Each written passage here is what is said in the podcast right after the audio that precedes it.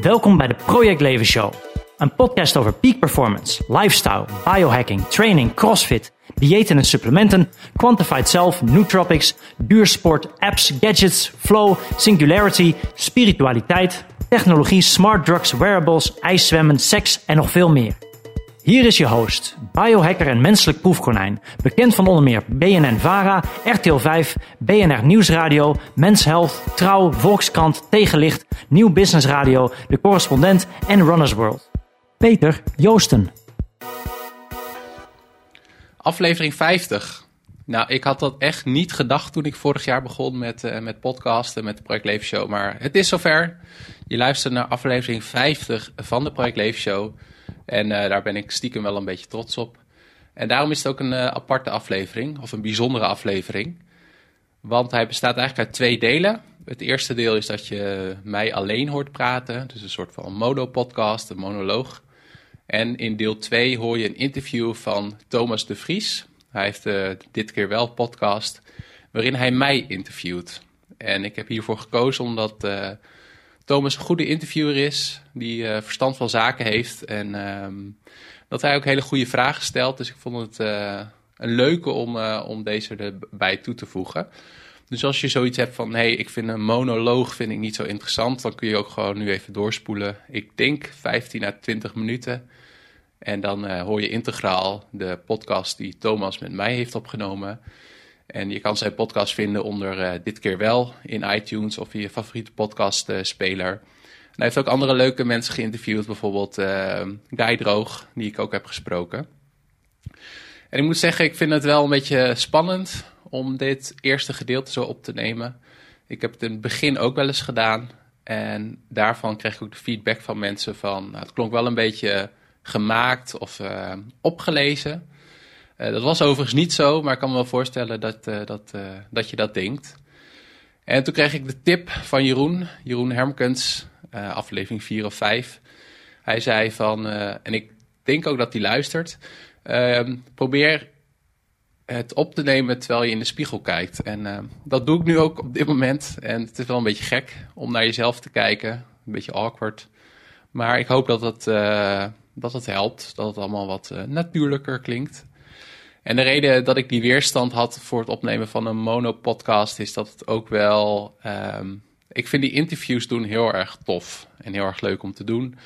En dan heb je ook de mogelijkheid als de gast aan het praten is om ook zelf na te denken over wat je vraag is. En uh, nou, ik heb ook wel het idee dat het altijd wel leuke gesprekken gaan. Sommige zijn natuurlijk beter dan andere, dat er altijd wel een goede flow in zit.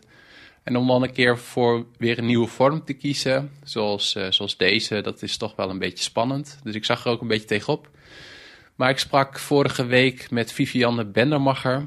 En uh, zij houdt zich bezig met technologie. Ze was onder meer hoofdredactrice van uh, Kijk en FIFA. En je ziet haar ook wel eens bij RTL Boulevard praten over technologie. En zij vroeg aan mij van wanneer komt deze podcast online? Toen zei ik van nou, binnenkort komt aflevering, aflevering 50. Uh, maar ik zit een beetje te dubben of, uh, of ik dat zelf wil doen. Of dat, hè, dat jij in die spot komt, zeg maar. En toen gaf zij mij net het duwtje wat ik nodig had. Ze zei van nee, dat is hartstikke leuk om aflevering 50 te gebruiken als een soort van terugblik op de eerste 49. En eigenlijk op twee jaar podcasten.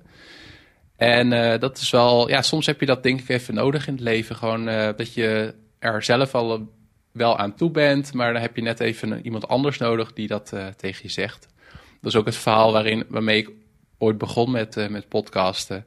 Dat ik zelf een evenement organiseerde, de Super Lifestyle Summit, waarin ik ook uh, dagvoorzitter was. En daarna afloop iemand tegen mij zei van, joh, heb je ook een podcast? Want nou, het gaat je goed af. Dus ik zat er zelf ook heel lang over te twijfelen. En dat was toen ook het setje wat ik nodig had. En dat geldt dus ook voor deze Mono-podcast. Wat mij leuk lijkt, ik ga jullie even vertellen over een uh, soort van wat mij opviel over de afgelopen 49. En ik geef een soort van vooruitblik. Um, en daarna komt dus de podcast die Thomas met mij hield.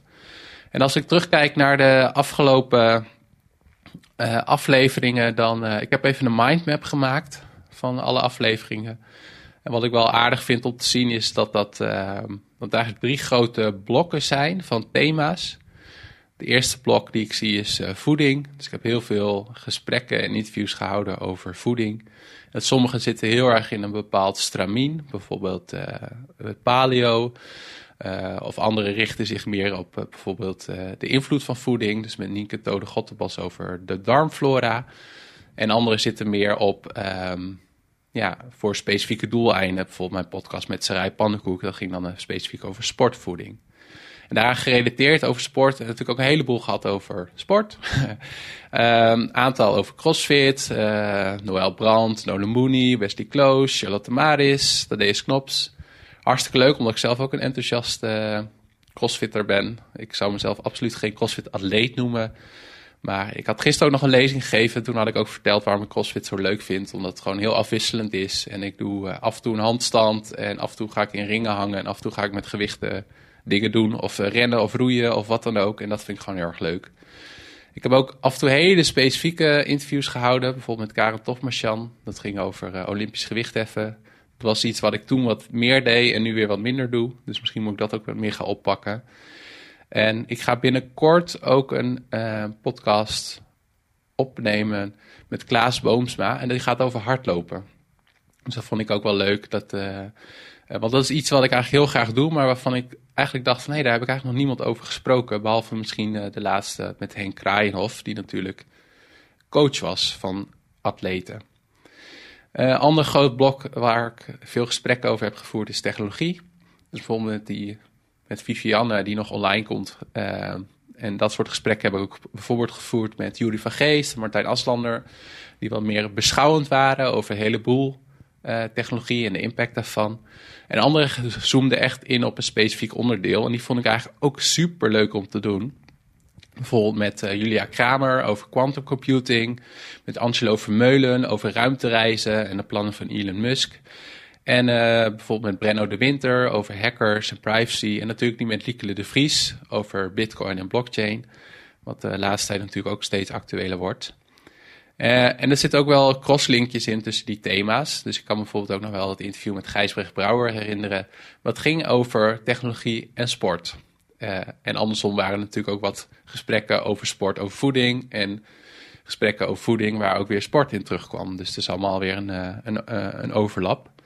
Ik heb ook een hele rits gehad over, eh, over biohacking of biohacking. Natuurlijk de allereerste aflevering met Daan Gutter. Maar later ook met uh, Johan Dasleer en Ewout Staartjes. Wat er ging over de invloed van koude. Dus Russisch winterzwemmen. En het bijzondere in deze is natuurlijk ook het gesprek uh, met Mandy Ronda over seksualiteit. Want zij ook zei van ja, seks is eigenlijk ook een soort van, uh, van biohack. Dus dat was ook wel een hele leuke. En dan heb ik ook nog een groep waar ik zelf wat minder in zit, maar die ik, als ik erop terugkijk, wel ja, veel aan heb gehad. En ook wel echt zijn blijven hangen. En dat zijn meer de gesprekken over uh, spiritualiteit, zelfbewustzijn, uh, ziel. bijvoorbeeld met Patrick Kikken over non-dualiteit. Met Jan Geurts vond ik heel, heel bijzonder. Robert Bridgman, die eigenlijk weer het linkje legde tussen technologie en zelfbewustzijn en spiritualiteit. Iets wat Jury van Geest trouwens ook deed. En ook bijvoorbeeld met Wigert Meerman. Met hem had ik het uitgebreid over psychedelische middelen zoals ayahuasca. En er zijn ook nog een aantal gesprekken die ik wat minder goed in die categorieën voeding, sport, technologie, biohacking of uh, spiritualiteit kan uh, plaatsen. Omdat die een beetje all over the place waren. Bijvoorbeeld met Kevin Weijers over het nut van experimenteren. en met Jelle Hermes al had ik het met Jelle bijvoorbeeld ook heel uitgebreid over, over plantaardige voeding en de keuzes die hij daarin maakt. Dus dat is super leuk om, al die, om even terug te kijken op al die gesprekken. En ehm, ik zou het leuk vinden als jij ook een gesprek hebt die heel, heel erg bij jou is blijven hangen. dat je me dat vertelt. Dat kan via social media of via de e-mail. voor de komende tijd staan ook nog hele leuke gepland. Bijvoorbeeld die met Vivianne, die ik al noemde.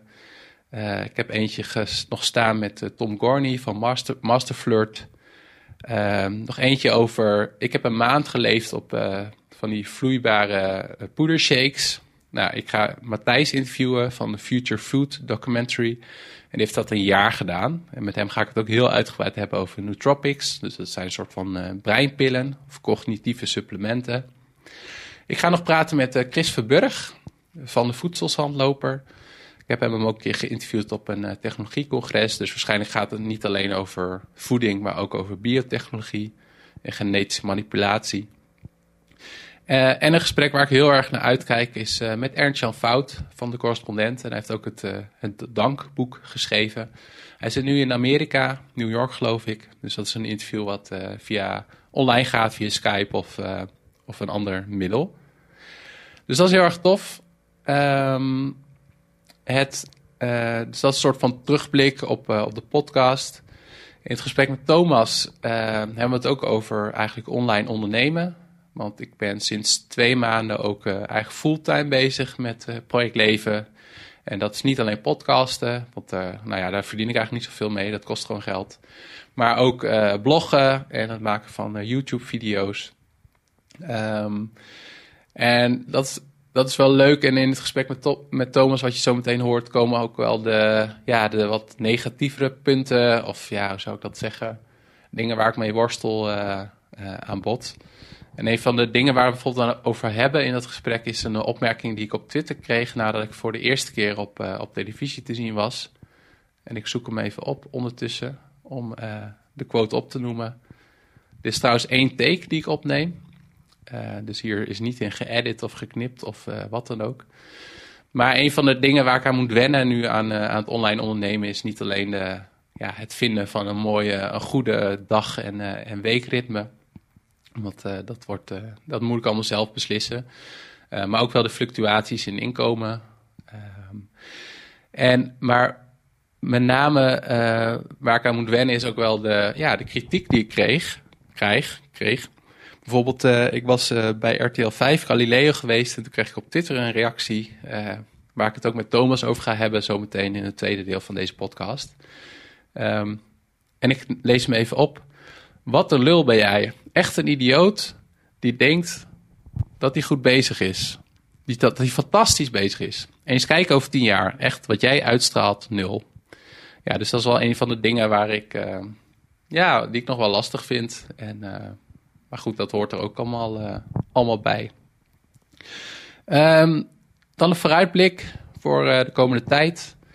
Um, als we het hebben over, over ondernemen, eigenlijk het, het, de activiteit waar ik het meeste geld mee verdien is uh, het geven van lezingen. Dus ik verdien ook uh, wat, uh, wat inkomen bijvoorbeeld via affiliate links. Dus als je naar de show notes gaat van de gesprekken die ik voer en dat een gast daarin een boek noemt, dan neem ik een linkje op naar bol.com. En dat is een zogenaamde affiliate link. Dus op het moment dat jij via dat linkje dat boek koopt of een ander boek, dan krijg ik daar een paar procent van. maar het meeste verdien ik dus met het geven van lezingen. en dat begon eigenlijk al vrij vroeg. Uh, toen ik eigenlijk begon met het bloggen over quantified self en biohacking. Uh, toen uh, waren er mensen of organisaties of bedrijven die zeiden van... nou, leuk dat je daarover schrijft, maar kun je daar ook wat over vertellen? En ook voor de komende tijd heb ik een aantal leuke opdrachten staan. Ik ga een paar dingen doen voor studentencongressen. vind ik heel leuk. Bijvoorbeeld aan de Vrije Universiteit, de Health Business Week van de Erasmus Universiteit... Ik kreeg nog een verzoek van uh, een uh, economencongres van de Radboud Universiteit. Ik ga uh, lezingen geven ook rondom genetische modificatie en DNA-testen. Ik merk dat dat de laatste tijd veel meer in de belangstelling komt. En dat is echt een onderdeel wat ik super interessant vind. Um, ik ga nog een, uh, een lezing doen voor gymleraren over de invloed van nieuwe technologie. Dus dat vind ik ook wel leuk, ook wel een beetje spannend. Maar gewoon een andere, andere doelgroep. En nu komt het. Ik ga een TEDx-lezing doen. Super gaaf. Ik uh, kan nog niet vertellen voor welke stad het is. Uh, maar wel dat ik er echt ontzettend uh, veel zin in heb. Maar het ook wel een beetje spannend vind. Want nou, in mijn beleving is, het, is dat nogal wat. Een ander groot ding wat eraan zit te komen voor 2018 is dat ik een boek ga schrijven. Of een boek ga uitbrengen eigenlijk. Ik was dat al veel langer van plan. En ik zit ook in een mastermind groep met een aantal mensen. Uh, we komen om de zes weken ongeveer bij elkaar om te praten over uh, issues waar we tegenaan lopen in onze onderneming. En het viel hen op dat ik al heel lang over mijn boeken, of dat het al een aantal keren terugkwam in de bijeenkomsten. En toen na de laatste keer zeiden ze van nu is het genoeg. Nu schrijf je je boek in, in vier weken, want dan hebben we een diner. En als je niet af hebt, dan betaal je voor het dinertje. En ik zei, oké, dat ga ik doen. Uh, het zat heel erg in mijn hoofd van, ja, ik moet uh, de nieuwe Homo Deus schrijven. Of uh, noemen ze een ander briljant boek. Maar zij zeiden, en die feedback kreeg ik ook al een keer eerder van een uitgeverij. waar ik een aantal proefhoofdstukken naartoe had gestuurd. Die zeiden van, vinden jou heel tof en de dingen die je doet heel interessant. Maar ja, uh, want ik had het meer al verhalend geschreven, maar ze zeiden van nou begin gewoon met een boek over wat is quantified self, wat is biohacking, hoe houden die dingen verband met elkaar. Dus dat is ook het, uh, het boek wat ik ga schrijven. Er komt nog een speciale website voor, waarin je hem ook alvast kan bestellen, uh, zogenaamde pre-order. Maar de indeling van het boek is dat het zowel gaat, want ik heb het daar ook nog even met Thomas over in de podcast. Maar ik ben er nu uit. Het boek gaat eigenlijk zowel over wat, hè, wat is het eigenlijk, quantified zelf en biohacking. Wat kun je op dit moment zelf al doen in je eigen leven. Hè? Dus het gaat over bijvoorbeeld uh, de dingen die ik net al noemde in de podcast. Over voeding, supplementen, nootropics, uh, kou, uh, brain training en dat soort dingen. Maar het gaat ook over biohacking in de zin van wat gebeurt er in, uh, uh, op het gebied van wetenschap en technologie. Dus dan gaat het over genetische modificatie, CRISPR-Cas9 waar ik net over noemde. Maar ook over neurowetenschap en neurotechnologie, bijvoorbeeld de plannen van Elon Musk met uh, Neuralink. En op het einde, en daar was ik wel de meeste tijd mee bezig, is van wat is nou de impact van deze technologie? Dus ik geef veel lezingen ook bijvoorbeeld voor de gezondheidszorg, voor onderwijsinstellingen. Nou, dat daar heeft het al impact op, maar ook op de overheid en op de maatschappij. En dat vind ik heel interessant om daarover naar te denken. En dat komt ook wel een beetje terug in het gesprek wat je zo meteen met, uh, met Thomas hoort. Maar de plannen voor de podcast zijn ook heel erg leuk. Ik ga een aantal mensen voor de tweede keer interviewen. Ik heb al één gesprek voor de tweede keer gehouden met uh, Chi Chiu van uh, op kennisinstituut uh, Chivo. Dat vond ik heel erg interessant. Was voor mij wel een beetje wennen. Uh, dat zul je dan ook wel een beetje horen. Uh, ik ga voor komend jaar ook uh, een podcast of meerdere in het Engels doen. Dus dat is ook wel even, even uit de comfortzone. En ik ben in gesprek met de organisatie om een keer een live podcast te doen. Dus als jij dat leuk vindt, dan kun je daarbij ook aanwezig zijn. En eigenlijk voor al die dingen die ik net noemde, dus mijn boek en, uh, en als je wil weten wanneer die live podcast is, of als je wil weten uh, als het bekend wordt van waar ik die TEDx lezing ga doen, uh, volg mij gewoon als je dat dan nog niet, niet doet. dus ik kondig al die dingen ook nog wel een keer aan in, de, in deze podcast. Maar je kan ook naar projectleven.nl of peterjoosten.net en gewoon op die indexpagina, op de homepagina heb je ook een knop waarin je kan aanmelden voor een nieuwsbrief. En dan krijg je ook nog een gratis download erbij is allemaal hartstikke cool. En je kan me natuurlijk ook via Instagram en Twitter en Facebook en dat soort dingen volgen. En al die linkjes vind je ook allemaal op uh, projectleven.nl of ptjoosten.net. Um, zometeen dus de podcast met Thomas. Uh, ik ben afgelopen jaar ook nog in andere media geweest. Dus bijvoorbeeld op uh, Nederland 3 bij, met Valerio Zeno was heel erg leuk.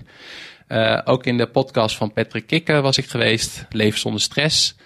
Uh, voor de komende tijd staan ook nog wel leuke podcasts gepland. Uh, bijvoorbeeld een Engelstalige, die komt uh, begin januari uit. Die, die Coding Superhuman met Boomer Anderson. En ook de Transformatie Academie podcast van Jeannette Geus. Uh, staan nog een opname voor gepland. Dat was mijn monoloog. En ik ga zo meteen de podcast starten die Thomas de Vries met mij heeft gehouden. En wat ik net al, net al zei, als jij nog feedback hebt over wie ik nog zou moeten interviewen, of als je nog met mij wilt delen van welke podcast vond je leuk en waarom. Uh, en misschien heb je nog tips of opmerkingen voor mij, zoals doe nooit meer zo'n monoloogpodcast. uh, prima, meld het allemaal via al die social media of via de e-mail uh, peter.projectleven.nl of peter.peterjoost.net. En hierbij geef ik het stokje over aan Thomas de Vries. Ja, dat, is echt, uh, dat zijn echt mindblowing uh, concepten als je daarover nadenkt. Um, en dat verschilt heel erg. Sommigen zeggen van nou, we gaan als mens, gaan we überhaupt, uh, waar nu volgens mij de gemiddelde leeftijd 80 is, of ik noem het, gaan we echt naar 150. Okay. En er zijn ook mensen die zeggen van ja, de toekomst is dat we als mens in staat zijn om onsterfelijk te worden. Dan wel in ons fysieke lichaam, wat we op dit moment hebben. Dan wel dat we op een gegeven moment in staat zijn om onze mind, onze geest, ja, te, te ontcijferen, te downloaden en dan weer te uploaden. Hey allemaal en welkom bij Dit keer wel de podcast, waar ik mensen interview die toffe dingen doen, om erachter te komen hoe ze dit bereikt hebben, wat hen motiveert en welke dingen wij hiervan kunnen leren en gebruiken, zodat jij en ik iedere keer weer wat slimmer naar bed toe gaan en hopelijk zelf ook besluiten om nog meer toffe dingen te gaan doen. Ik ben je host Thomas de Vries. De tweede aflevering van dit keer wel de podcast. Het heeft eventjes geduurd. Ik was namelijk drie weken aan het wachten op goedkeuring van iTunes, terwijl uh, ze dat al na drie dagen hadden gegeven. Goed, hij staat in ieder geval online. Vandaag als gast Peter Joosten, biohacker, blogger, spreker. Um, toen nog heel veel andere dingen, maar is vooral gewoon een hele relaxte gast en leuk om mee te horen. Uh, ik volgde Peter al een tijdje, voornamelijk dat we veel dezelfde interesses hebben. Het was dus echt leuk om van tevoren wat onderzoek te doen naar alle dingen die hij al uh, gedaan had. Hij stond dus ook hoog op mijn lijstje om te interviewen en ik was ook erg blij toen hij zei dat dit mogelijk was. In de podcast hebben we het over wat biohacken is, waarom we misschien wel onsterfelijk worden, hoe je slaap verbetert, waarom balans zo belangrijk is, hoe het komt dat elk dieet werkt, wat voor chip Peter in zijn hand heeft zitten en waar Peter zich onwijs aan stoort. Nog één dingetje, als je deze podcast via iTunes of Soundcloud aan het luisteren bent, het zou te gek zijn als je je even abonneert, um, zodat je op de hoogte wordt gehouden van wanneer er weer een nieuwe aflevering aankomt. Voor nu, veel luisterplezier, spreek je snel. Welkom allemaal bij de tweede aflevering van Dit keer wel de podcast. En uh, vandaag interview ik niemand minder dan uh, Peter Joosten. Peter, dankjewel dat je tijd voor me vrijmaakt. Uh, ik waardeer dit enorm. En wat ik altijd leuk vind um, als ik iemand interview is dat ik een beetje onderzoek doe naar die persoon. En uh, bij jou uh, voelde ik me als een kind in een speelgoedwinkel met alle blogs en alle podcasts. We hebben heel veel dezelfde interesses. Ik ben met heel veel dingen bezig waar jij al over geschreven hebt. Dus uh, ik heb heel veel dingen genoteerd. Bijvoorbeeld de app CoachMe, die heb ik weer geïnstalleerd. En ik las over gedragsverandering in dat artikel. En ik dacht, nou dat ga ik weer proberen. Dus het was leuk om onderzoek naar je te doen. Tegelijkertijd doe je zoveel dat ik moeite had. Ik zat over een intro na te denken. Wie is Peter Joost eigenlijk? En ik kon niet echt één uh, ding verzinnen. Dus mijn allereerste vraag is eigenlijk: wie is Peter Joosten en wat doet hij? Ja, goede vraag. Sowieso superleuk dat ik uh, in jouw uh, podcast uh, mag zijn. Dus ik, echt heel erg leuk. Maar wie is Peter Joosten? Ja, ik noem mezelf ehm, biohacker, menselijk proefkonijn, blogger, wat je al zei, podcaster. En, uh, Public speaker heb ik ook en, uh, en ik geef veel lezingen inderdaad over al die dingen. En uh, ja, dat is uh, ja, vier jaar geleden of zo begonnen. In eerste instantie geschreven over Quantified Self. En dat is echt een beetje uit, ja, uit de hand gelopen eigenlijk. Dat zou, ik ook, zou, zou je dat kunnen zeggen. Leuk. En ik hoor je gelijk al zeggen um, um, biohacker. kun je kort uitleggen wat biohacken is?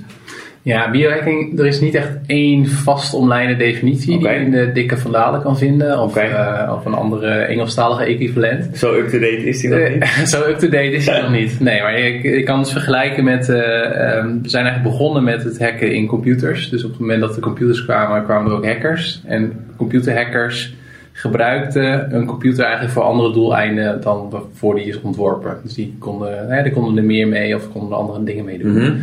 En we zijn nu eigenlijk in een tijdperk gekomen dat we ook steeds meer weten over het menselijk lichaam en dat we eigenlijk ook in staat zijn om aan een menselijk lichaam te knutselen. Dus het, bio, het hacken van je biologie, dus eigenlijk biohacking.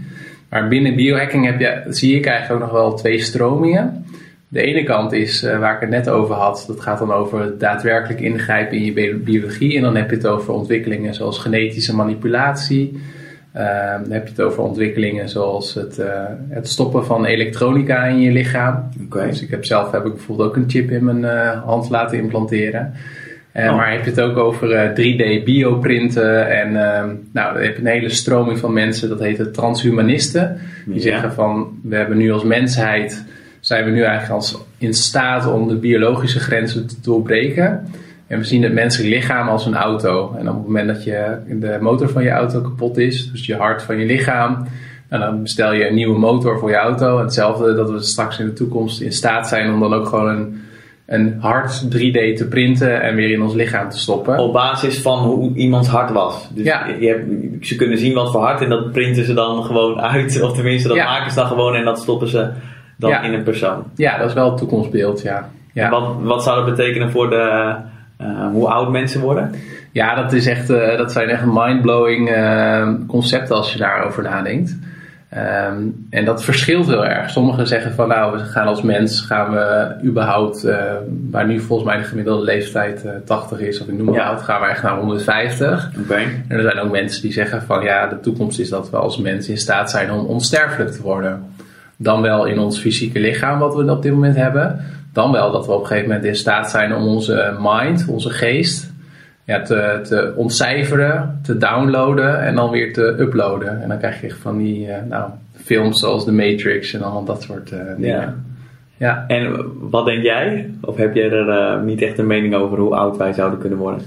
Ik denk dat we in de toekomst inderdaad onsterfelijk kunnen worden. Maar ik heb geen idee of dat over 100 jaar is, of over 200 jaar, of over 1000 jaar, of over 10.000 jaar. Misschien is dat. Maar onsterfelijk als in gewoon dat je lichaam niet meer ouder wordt. Dus dat je blijkbaar alles kan vervangen en... Ja. Ja. Wauw. Ja, dat is, uh, dat is wel een hele... En dat, en dat is ook wel het... Uh, waarvoor... is gelijk een hele ethische kwestie. Dus willen mensen wel eeuwig leven? Is het niet ook exact. de romantiek van, uh, van dat het tijdig is of zo? Of eindig? Nou ja, je krijgt wel andere... Um, inderdaad van wat betekent dat ook voor jou als mens zijn? Maar ook wat betekent dat voor heel concreet voor pensioenfondsen bijvoorbeeld, of voor de oh relaties die je hebt? Um, en aan de andere kant denk ik van ja, het heeft ook wel wat dat wij weten dat wij uh, nou, 80, 90, 100 jaar worden. En dat je daardoor ook wel een soort van urgentie hebt om echt iets dingen te doen in je leven en dingen te bereiken. En dat is ook wel een. Uh, af, toevallig had ik afgelopen maandag hier ook een. Uh, gaf ik een lezing bij de Hogeschool van Utrecht hierover. En uh, toen werd ook de vraag gesteld van ja, wat zou je dan doen in je leven als je het eeuwige leven hebt? En aan de ene kant zijn transhumanisten daar heel positief over. Die zeggen van nou, je kan dan alles doen wat je wil. Maar aan de andere kant uh, heb je ook wel weer andere aspecten. Bijvoorbeeld dat je, stel je voor dat je dan niet meer doodgaat door, uh, door ziektes mm -hmm. of door organen die ermee ophouden. Mm -hmm. Maar dat je dan de enige kans waarop je doodgaat is als je wordt aangereden of, uh, of valt of weet ik veel wat. Of dat iemand anders je wat aandoet. Of dat iemand anders je wat aandoet. Ga je dan niet naar een soort van maatschappij waarin iedereen uh, ja, binnen blijft. Omdat ze bang zijn als ze naar buiten gaan dat ze worden aangereden en doodgaan. Dus ja, ja, het is wel echt als je dus nog verder denkt dan het concept aan zich. En je gaat dan ja, dan komen er alweer zoveel vragen op. En ik vind dat wel heel interessant. Ja, super interessant. En dus dat is de ene stroming? Ja. En, is er nog, en de andere stroming van biohacking ja. is? Ja, goede vraag. Die andere stroming is wat meer, dat noem ik dan het persoonlijke biohacking. En dat gaat eigenlijk over dingen die jij en ik en de luisteraars op dit moment al kunnen doen om uh, ja, een bepaald deel van hun leven eigenlijk al te verbeteren. En uh, ja, voor mij is dat ook heel breed. En ik kijk zowel naar uh, nieuwe technologie, hoe kun je nieuwe technologie daarvoor gebruiken, maar een andere kant die ik ook heel interessant vind is van hoe kun je eigenlijk oude principes gebruiken. En dat gaat over nou, voeding, daar hadden we net het voorgesprek al over. Maar ook over het effect van, uh, van kou bijvoorbeeld. Of de manier waarop jij uh, beweegt gedurende een dag. Of de schoenen die je draagt. Ja, en al die dingen heb ik eigenlijk in de afgelopen jaren mee geprobeerd en geëxperimenteerd. En blijf ik ook nog doen. Oké. Kun je een, je favoriete experiment noemen? Mijn favoriete experiment? Oh jeetje. Of één van je favorieten? Nou, een van de. Ehm, ik, uh, um, uh, eentje waar ik mee begonnen was. Wel, toen, in het begin dat ik blogde was met uh, eh, 30 dagen koud douchen. Mm -hmm. En het was toen ook in december, want ik dacht dat moet wel een beetje een uitdaging zijn. En het leuke was van mijn blog was toen nog helemaal niet zo groot. Maar dat het uh, wel heel veel aandacht opleverde. Dus ik werd toen ook uitgenodigd voor een, uh, een uh, sessie eh, met Arie Boomsma om daarover te vertellen. En het leuke was dat zeg maar, ja, twee jaar later of zo kwam het, zeg maar, het effect van kou ah. steeds meer in het nieuws. Ook met de Wim Hof methode. Ja. En ja. later hebben we nog een cursus Russisch winterzwemmen gedaan. Dus dat vond ik wel een heel leuk... Russisch? Wat is dat, Russisch winterzwemmen? Ja, Russisch winterzwemmen, dat lijkt enigszins op de Wim Hof methode. Okay. Maar je hebt in... Um, in Nederland heb je een walrusclub. En misschien heb je die beelden wel eens gezien op televisie. Maar in Rusland, als het uh, heel koud is in die grote steden... dan heb je overal in, uh, uh, in die grote steden dat, dat ze een wak uithakken. en zorgen dat dat wak, een ja. wak blijft. Ja. En dan gaan die Russen dan in om zeg maar één minuut of twee minuten even te zwemmen. En dat is dan ook een, ja, even een boost voor hun immuunsysteem en voor hun ja. gezondheid. Ja. En uh, nou ja, je hebt dus een, uh, je kan uh, in Nederland ook zo'n cursus doen, cursus Russisch winterzwemmen. Wauw. Ja, ik doe het iedere ochtend, doe ik het, uh, de laatste minuut doe ik koud douchen. Echt koud. En, maar meer omdat ik me dan een beetje een badass voel. Dat ik zeg van, de dag is van mij of zo. Het is Ja. weer, eh, maar het is dus ook blijkbaar onwijs, eh, onwijs goed voor je. Nou, het is, volgens mij is het inderdaad en zowel eh, fysiek gezond als ook mentaal gezond. En ik, ik merk ook wel van eh, dat als ik voordat ik koud ga douchen, ik ga niet altijd helemaal koud douchen, maar ik ga dan soms net als jij ook alleen koud afdouchen. Ja. En voordat ik begin, dan, eh, nou, dan heb ik er ook allemaal geen zin in. Maar als Ja. je het dan hebt gedaan, Ja. is het wel een soort van eerste overwinning van de dag. En dat, nou, dat helpt je wel om de, de rest van de dag ook aan te kunnen. Ja. Hey, eh, voorbereidingen, excuses luisteraars, maar ik moet de oplader even in mijn laptop doen. je kunt zien dat het eh, de tweede aflevering is. Heb je daar een output, eh, Peter? Hier is een stopcontact. Als jij dat wil doen. Zo.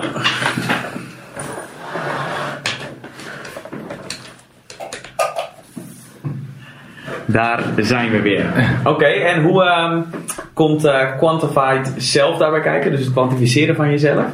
Ja, dat is eigenlijk wel waarmee ik de blog was begonnen. Oké. Ehm, want ik was toen, doe nu ook eh, wat meer aan het crossfit. Maar ik was toen vier, vijf jaar geleden vooral veel bezig met hardlopen en wielrennen. Ja. Ik vind hardlopen en wielrennen nog steeds hartstikke leuk om te doen.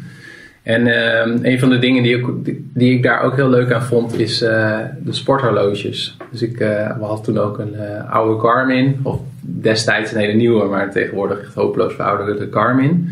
Die zeg maar mijn hartslag meten en mijn, door middel van GPS meten hoe lang ik aan het rennen was en wat mijn gemiddelde snelheid was, et cetera. Mm -hmm. En toen dacht ik van nou, dat vind ik leuk om daarover te schrijven. Dus ben ik begonnen met nou, dat soort dingen reviewen.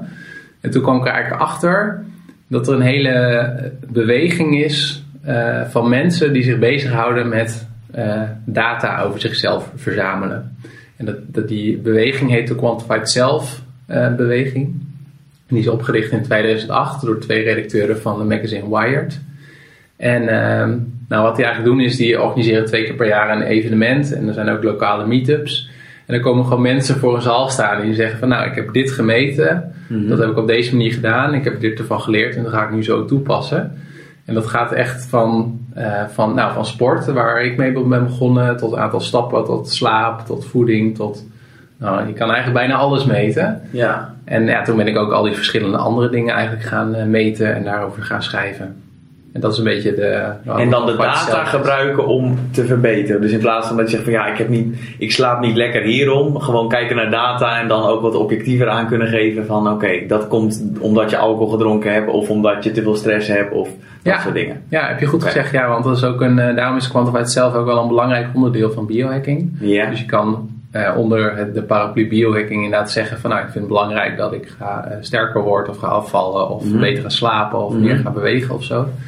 Maar je moet altijd wel weten wat eigenlijk je nulsituatie is. Van hoe kun je je verbeteren als je niet weet wat je huidige situatie is. Ja, en de menselijke geest houdt ons ook wel eens voor de gek. Ja. Dus dat is inderdaad wel een van de sterke punten van Quantified Self. Dat je, nou, dat je wel een soort van baseline hebt. En inderdaad, om jouw voorbeeld te gebruiken. Ik vind slaap vind ik echt fascinerend. Ik denk dat slaap echt wel een van de belangrijkste um, ja, supplementen is voor, voor je ja, cognitieve vermogens. Ja. En, uh, ja, en dan helpt het inderdaad om, om je slaap te meten en te kijken van hoe je dat kan verbeteren. Heb jij daar uh, een paar tips voor? Nou ja, dat ik, uh, ik heb wat ik tijdens mijn maandelijkse experimenten uh, doe of heb gedaan. Dus soms doe ik dingen niet voor een maand. Dus bijvoorbeeld geen niet warm douchen voor een maand. Soms doe ik dingen wel, dus elke dag mediteren heb ik gedaan. En soms had ik maanden dat ik iets probeerde te optimaliseren. En dat heb ik inderdaad ook een keer met, uh, met slapen gedaan. En ik heb een hele. Ik ben begonnen ook met een uh, sensor in mijn mobiele telefoon. Maar ik heb nu ook echt een mat onder mijn matras liggen. Die zelfs meet hoe vaak ik me omdraai. En die mijn hartslag meet. En mijn uh, hartritmevariabiliteit. En alle, alle, oh ja, alle gekke dingen. Oh, wat gaaf. Hoe heet, ja. die, hoe heet die mat? Dat is de MFit, heet die. Oh, oké. Okay. Interessant. Ja, dat is een Fins bedrijf. En nou, dat is voorbeeld van, voordeel van het hebben van een blog. Dat ik ze op een uh, congres in uh, Helsinki sprak. En ik zei van, nou, ik heb een blog. Ik wil je product wel reviewen. En nou, kreeg ik direct één mee. En dat, oh, wow. En daarom gebruik ik hem nu. Dat is leuk. Ja, dus dat is wel leuk. Maar een van de dingen die ik toen heb geleerd is inderdaad dat ik uh, koffie, dus de invloed van cafeïne, dat ik eigenlijk uh, na dat experiment dat ik heb besloten om in principe, maar ik doe niet altijd, na twee uur geen koffie Ja, meer te drinken. ook nooit na tweeën. Nou, kijk, heel goed. Eh, vlak voordat ik ga slapen, of 1, 2, 3 uur voordat ik ga slapen, geen alcohol meer drinken. Ehm, eh, ik slik magnesiumsupplementen. Ik ook. Voor het Ja. slapen of 's ochtends? Of, eh, voor het slapen. Ja, maar ik heb ook een slapen. theorie gehoord dat, dat je het 's ochtends moet nemen. Oké. Eh, maar dat heb ik zelf nog niet getest. En eh, een van de ook een hele ja, iets wat de meeste mensen denk ik wel, we- wel weten is van nou, zorg ook dat je je computertijd of je mobiele telefoontijd vermindert. Dus er zit geen smartphone zeg maar op, eh, op de slaapkamer. En ik, een tijdje lang heb ik ook eh eh, non-fictieboeken gelezen, want ik ben eh, heel erg fan van lezen. Ja. En ik merkte dat ik daar ook heel onrustig van sliep. Dus tegenwoordig heb ik gewoon weer een eh, ja, normaal leesboek eh, naast mijn bed liggen. En dat zijn een aantal Komt dat dan omdat er concepten in staan Ja. en daar ga je over na zitten denken en als je dan gaat liggen dan ben je daar nog steeds over aan het malen? Ja, dan ben je echt nog te, in je serieuze stand, zeg Ja, maar. story of my life.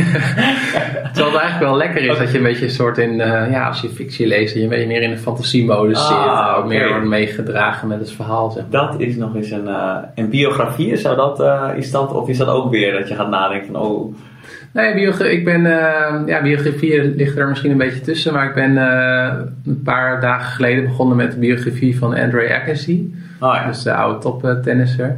En ik heb ze- zelf niet zoveel met tennis, maar ik hoorde van heel veel mensen dat het echt een heel tof boek Ja. is. En tot nu toe. Ja, slaap ik er ook wel goed op. Als eh drugsverhaal. ja, ja, daar ben ik nog niet. Ah, dat weet ik nog niet. Oké. Ehm, goed, en ik zag op je website staan dat je op zoek bent naar een optimaal leven. Ja, Wat is dat voor jou?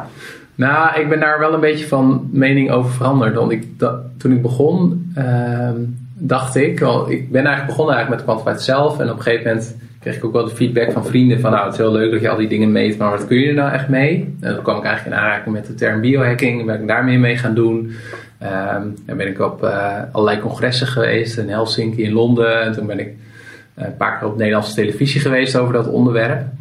En ik dacht altijd, zeker rond die tijd, dat er zeg maar wel, er moet wel een soort van formule zijn van dit is het optimale leven. Dus hoe kun je fysiek, eh, mentaal, emotioneel, cognitief, spiritueel, hoe kun je op al die aspecten gewoon ja, optimaal presteren. Ja. Eh, dat dacht ik. Ehm, en op dit moment denk ik weer van, nou nee, het, zit niet zo, eh, het is niet zo eenvoudig. Omdat je inderdaad altijd te maken hebt met gewoon je eigen lichaam en je eigen leven. En dat er wel ook een soort van ehm, eh, balans is. Dus als ik bijvoorbeeld mijn fysiek heel erg wil verbeteren, ja, dan eh, vereist dat wel gewoon. Er zijn wel een aantal slimme hacks, maar vereist wel gewoon dat je ook het arbeid levert. Nou, dat je Ja. die uren die je die arbeid levert, dat je dan niet zeg maar kan zorgen dat je ook cognitief top bent. Of dat je Ja. tijd hebt om ook je relatie eh, goed te onderhouden. Dus Ja. dat je, ik denk dat het altijd wel een soort van balans is. Dat is één. En het tweede is dat ik, ja, het leven is ook gewoon het leven. En die gooit ook al van alles naar je toe. Ik wou net zeggen, ja, want dat is een, een optimaal leven heeft wel de assumptie dat het allemaal vaststaat, terwijl het Ja. zo chaotisch is als maar zijn kan, het, Ja. het leven. Dus je hebt er ook maar zo weinig invloed op. Je hebt er maar heel weinig invloed op, inderdaad. En, eh, dus wat is nu je mening? Nou, nu is mijn mening van hoe kan ik eh, eh, zorgen dat ik zo, zo... Ja, ik ken niet goed de Nederlandse vertaling voor. Resilience. Dat ik gewoon zo klaar mogelijk ben. Gewoon voor alles wat het leven eh, Oké. naar me toe... Alle uitdagingen en Dus problemen. alle, alles wat op je afkomt op de best mogelijke manier aan kunnen vliegen. ja, mee te kunnen gaan. dienen. Ja, Hoe noem je het? ja re- resilience. Resilience? Ja, re- ja, dat bedoel ik, ja. Resilience. Ja, ik, moest daar, ik, moest daar trouwens om lachen. Dat je, over het algemeen heb, ben jij goed in het vertalen van Engelse termen. Ik heb er gisteren een eh, talk van je gezien. en toen had ik allemaal termen waarvan ik dacht... Oh ja, zo zou je dat in het Nederlands kunnen eh, vertalen. Maar jij, ook jij hebt er nog wel eens moeite mee. Ja, ik heb daar heel erg veel last van, ja. Ja, ja. Resilience. Eh, Ja, resilient. Nou, ik heb echt geen idee. Dus je bent er iets van, eh, iets van teruggekomen. Ja, ja, het kan zijn dat ik over een paar jaar weer denk van nee, het is toch wel mogelijk. Maar ja, ik probeer daar wel een beetje een open mind in te houden. Oké. Ja, Leuk. En ehm, ik, vond, ik zat eh, je podcast met Jelmer de Boer te luisteren en dan vond ik, er zat een interessante situatie in. Op een gegeven moment had het over, eh, over bulletproof eh, koffie. Ja. Ehm, nou, dat is koffie voor de luisteraars met boter en met kokosmelk als ontbijt. En toen had je het ook over Dave Asprey, die jij volgens mij hoog hebt zitten. En toen eh, zei Jelmer, ja, dat, vind ik echt een ontzettende flapdol. En dat bulletproof koffie, dat is, ehm, eh, dat is maar onzin. Terwijl jij daarvoor had gezegd dat je dat een paar keer in de week doen, eh, doet. En toen reageerde je daar ehm, niet op. Gewoon totaal niet. Niet van, oh, wat vind je dan slecht aan? Je verdedigt jezelf totaal niet. Je liet het gewoon. Is dat iets wat je expres doet? En waarom ik het vraag is het volgende. Ehm, ik doe bijvoorbeeld intermittent fasting. En als ik daarover vertel, dan krijg ik nog best wel uh, reacties van dat slaat toch nergens op, is dan niet goed voor je. En ik heb nog wel eens de neiging om mezelf dan een beetje te gaan verdedigen. Om te vertellen waarom het uh, goed is of waarom het werkt. Maar bij jou leek je het totaal niet te doen. Is dat een bewuste keuze dat je dat gewoon laat? Zeker rond de, rondom de controverse van voeding en dat soort dingen? Nou, in mijn, uh, in mijn podcast wel. In de lezingen ben ik wel wat meer uitgesproken. Oké. Maar op het moment dat ik zelf de podcast interviews doe, dan, uh, ja, dan laat, ik, laat ik het ook wel heel erg bij de gasten om hun eigen mening te, ja, te ventileren. En zeker als het gaat over voeding, ja, dan denk ik van jeetje, we weten daar eigenlijk nog zo weinig van. van. Ja. En uh, ik heb Dave Asprey wel hoog zitten, maar ja, laatst had ik ook een interview met een onderzoeksdiëtist die zei van er worden soms ook best wel veel claims gemaakt rondom voedingsmiddelen of diëten. Ja. Waarvan we dan ook nog niet eens zeker weten of dat echt voor iemand werkt. En hetzelfde heb ik met Bulletproof Coffee. Ik drink het nu ook nog wel eens, maar niet meer elke dag. Omdat ik wel denk van ja, op een gegeven moment voelde het ook voor mezelf dat ik dacht van ja, als ik het elke dag drink, voelde het op een gegeven moment ook niet meer goed. Dus uh, vandaar dat ik daar ook uh, uh, dacht van ja, ik laat, laat, deze bal even passeren. En ook Dave Asprey, die, die, voelde je niet geroepen om Dave Asprey een beetje te verdedigen? Nee, ik voelde me niet geroepen, omdat volgens mij kan hij dat zelf heel goed. ja, dat denk ik ook, ja. Um, Oké, okay, interessant. Waarom denk je dat er zoveel van die claims gemaakt worden? Is dat puur uit marketingoverwegingen om zoveel mogelijk dingen te verkopen van wat, van wat ze aanbieden? Of is het om gehoord te worden of om een boodschap door te krijgen? Wat, wat denk jij? Uh, ja, ik denk dat allemaal. En ik denk ook vaak dat er niet per se een, uh, een uh, negatieve reden achter zit. Omdat het wel heel goed kan zijn dat Bulletproof Coffee inderdaad voor Dave Asprey en voor mij en voor al een heleboel andere mensen gewoon supergoed werkt. Maar voor ook een hele andere grote groep niet. Ja. Um, en waar ik me nog wel eens aan irriteer is dan dat, dat heel erg dingen worden opgelegd die voor mij goed werken, dat dat ook dan voor anderen zou moeten ja. gelden. Dat is een claimen van een monopolie op de waarheid. Ja. ja, ja, dat klopt. Ja. Terwijl het wel heel lekker is. Het, of ja, het is wel iets waar wij denk ik als mens, of waar ik zelf, laat ik voor mezelf spreken, wel, wat wel fijn is. Om gewoon, uh, net als in de media, van een genuanceerd verhaal is ook wel moeilijk. Om, uh, we krijgen tegenwoordig al zoveel informatie op ons af dat het ook wel lekker is. Uh, volgens mij werken onze hersenen ook zo dat je uh, ja, ook geneigd bent om gewoon patronen eerder op te merken die zeg maar ja. vallen in, in wat je eigenlijk al kent. Ja. En als je dan heel erg je, ja, het kost best wel veel uh, denkkracht om ook alle, ja, heel genuanceerd over een verhaal na te denken. Volgens mij reageren mensen op wat uh, wat waarde voor ze heeft en wat een bedreiging is. Dus als je een hele grote claim hoort, is dat misschien wel zoiets van: hé, hey, dat is anders dan normaal, laten we daar aandacht aan uh, geven. Misschien dat ze het daarom doen zou kunnen. Ja, ja, je ziet het met name rondom voeding. Want ik heb dan ook voor mezelf een aantal experimenten gedaan van. Uh, nou, paleo of ketogeen ja. of veganistisch, vegetarisch. Ja. En al die mensen, uh, of niet al die mensen, maar mensen, er zijn bepaalde groepen die zich daar heel erg uh, uh, aangevallen voelen op het moment dat er zeg maar, een uitspraak wordt gedaan over een van die diëten. Dat echt wel een soort van ja, religie is haast. En ik vind dat wel, uh, wel fascinerend. En ik ben daar zelf ook wel, wel schuldig aan geweest. En misschien. ja, dat, dat je paleo deed of zo. En dat je ja, dat, okay. ja, ik was er echt van overtuigd dat dat het beste is. En ik denk nog steeds dat het voor een heleboel mensen echt een supergoeie aanpassing is. Ja. Uh, ik vond het wel mooi, Ton Leners heb ik zelf geïnterviewd, dat is de krachtcoach van Sven Kramer. En die zei, en op dat moment uh, klikte dat nog niet echt in mijn hoofd, maar de laatste tijd denk ik er wel vaker aan. Die zei zoiets van, uh, ja, het is, het, het is geen, ik weet niet meer wat hij precies zei, dus ik, ik parafrees, para, nou ja. Fraseren. Fraseren. ja. In het Engels paraphrase. Ja. ja. een stuk makkelijker. van, uh, ja, het voordeel van dat dieet is dat mensen in ieder geval geen rotzooi meer eten. Ja, uh, dat is het vaak. Hè? Ja. Dus vooral wat ze niet eten en niet wat ze wel eten. Dus of Ja. je nou veganistisch of paleo, je, ja, je eet in ieder geval geen snoep. Nee, En dat is, heel vaak, uh, dat is heel vaak de grootste wind, wat je niet eet. Ja, ja en ook ehm, uh, ja, elk dieet werkt, hè, zeggen ze. Dat komt gewoon omdat el el elke keer als je van een dieet verandert, dan word je gewoon weer bewust van je gedrag. Ja. En dat een, uh, ik heb Chief van Chifo daar ook over gesproken. En die zegt bij een heleboel mensen die zeggen dat ze niet afvallen. Eh, ja, die, en die houden zeg maar een etendagboekje bij. Blijkt dat ze zeg maar een heleboel dingen niet registreren, omdat het allemaal geautomatiseerd gedrag is. En op het moment dat je je dieet ja. ja. aanpast, dan word je daar weer bewust van. Dan ga je minder eten en nou, meer afvallen. Ja. Ja. ja, ik vond het een interessante, interessante blog. Heb jij het boek Wilskracht gelezen? Nee.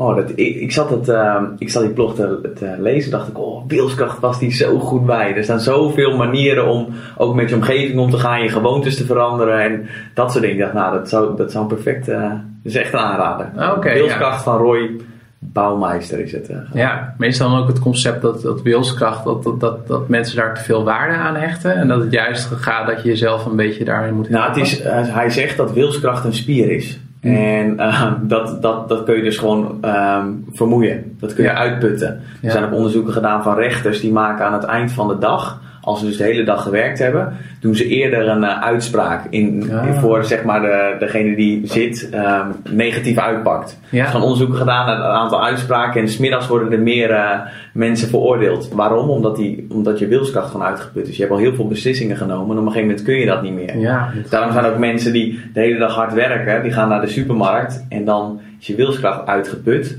Ja, en dan ga je de verkeerde beslissingen nemen. En als je gewoontes verandert, een gewoonte kost geen moeite meer. Dus dan hoef je je wilskracht ook niet te gebruiken. Vandaar dat het boek eigenlijk alleen maar gaat over hoe je je wilskracht kunt, uh, uh, niet hoeft te gebruiken. Uh, maar gewoon gewoontes creëert, zodat ja, je je wilskracht niet nodig hebt. Ja, interessant. Ja, het is echt een leuk boek. Ja. Hoe wordt er over het algemeen gereageerd als je het over biohacking en dat soort gekke experimenten hebben. Het, zijn, het, het, is nog niet mainstream, geloof ik. Zeker, zeker in Nederland niet. Nee, het is nog zeker. Nee, en ik leef wel een beetje in een bubbel dat ik denk dat er al veel meer mensen van hebben gehoord. Misschien ken je dat zelf ook wel. Ja. Um, en in, in, in wordt er wel positief op gereageerd. Oké. Uh, ik krijg soms wel negatieve reacties als dat er mensen zeggen van, uh, nou, juist in je, in je, dat het zeg maar egocentrisch is en narcistisch. Van als jij streeft naar, naar het optimaal leven, hou je dan wel rekening met anderen en met de maatschappij en de wereld. Nou, daar vind ik wel wat voor te zeggen. Uh, en ja, vind je dat? Nou ja, aan de ene kant denk ik van, nou, als, je, als iedereen in staat wordt gesteld om alles uit zijn leven te halen, wat dat dan ook voor die persoon is, mhm. dan, dan gaat het op een gegeven moment ook wel overvloeien naar dat je dat ook kan je, je meerwaarde aan de rest van de, eh, de maatschappij kan ja, geven. hoe meer je krijgt, hoe meer je kan geven. Ja, hoe meer je kan geven, ja. ja. Dus dat is zeg maar de ene kant waar ik wel in geloof. En de andere kant denk ik van ja, dat is inderdaad voor wat zij... Voor die andere kant is ook wel wat te zeggen. Want je natuurlijk een beperkt aantal tijd hebt. Ja, dus, dus je bent wel veel met jezelf. Hè? Ja, oh, ja dat precies. Is, ja. En de ander is, uh, kijk, een, een, onderdeel van biohacking is do-it-yourself grinding. En dat zijn dan mensen die elektronica, vrijwillig elektronica in hun lijf stoppen. Dus niet de pacemakers, maar meer dingen om hunzelf te verbeteren. Dat heet human enhancement. Nou, ik heb bijvoorbeeld dan ook een chip in mijn, uh, in mijn hand. En ik krijg met name... Nog steeds? Nog steeds, okay. ja. ja hij wat zit, doet die chip? Nou, dit chip is een uh, NFC-chip, de grootte van een rijstkorrel. Nee, je kan hem, uh, ja, de luisteraars kunnen hem niet zien, maar uh, oh, Thomas kan hem, hier, echt zitten. kan hem hier wel zien. Wow. En ik, ik merk er nu niks meer van hoor, hij is helemaal ingekapseld. En het was voor een RTL 5-programma, Galileo, dat die is, is ingebracht. Ja. En van, nou, van tevoren heb je dan een gesprek met zo'n redacteur. En die, die hadden dan een item over biohacking. En dat ging dan over nou, wat zouden we kunnen laten zien. En toen zei ik van nou, ik zou, dat wel, zou wel zo'n chip willen. En uh, nou, eerst was er sprake van het uh, presentatrice dat zou doen, maar die is er toch op teruggekomen. Dus kwamen ze toch bij mij van, nou zou ik, zou ik het willen doen? En toen, uh, toen dacht ik van, nou ja, dat zou ik best wel willen doen. En ik was best wel relaxed. Tot ik daar in die ruimte zat. En toen was die naald toch wel groter dan ik dacht. Want er moest een, ja, een rijstkorrel moest mijn hand in. En toen dacht ik nog, shit, straks ga ik flauw vallen op televisie. Maar het ging allemaal goed hoor, gelukkig. Um, maar ik krijg best wel veel uh, reacties daarop uh, van mensen die dat heel interessant vinden en dat ook een logische ontwikkeling vinden. Want we zijn nu nog gewend om elektronica op ons lichaam te dragen, dragen in de vorm van horloges of een smartphone of een activity tracker. Nou, de volgende stap is dat, dat, in ons, dat we dingen in ons lichaam ja. gaan, uh, ja. gaan stoppen. Ja. Uh, maar ik krijg met name van uh, nou, strenge religieuze mensen daar reactie op. Want het schijnt ergens in de Bijbel te staan dat, dat de duivel op een gegeven moment nou, chips in, in mensen gaat, gaat doen. En, Staat het in de Bijbel? Ja, er, ik, ik kan het toch wel ergens opzoeken. Maar voor de mensen die geïnteresseerd zijn. Maar het, zo, er staat wel een dergelijke passage in de okay. Bijbel. Nou, ja. kunnen we in de show notes zetten. Ja. ja. Oké, okay, wat grappig. dat dat erin staat. En daar krijg je dus, en in welke vorm krijg je dan mails of zo? Of, nou, ik krijg af en toe mailtjes. Uh, ook mensen die zeggen van uh, waar kan ik zo'n chip kopen? Want dan kan ik het. het is, ja, kan ik met, ja, dat gebeurt echt. Ik zal niet zeggen wie dat heeft gemaild, maar kan ik mijn kind chippen zodat ik altijd kan weten waar die is?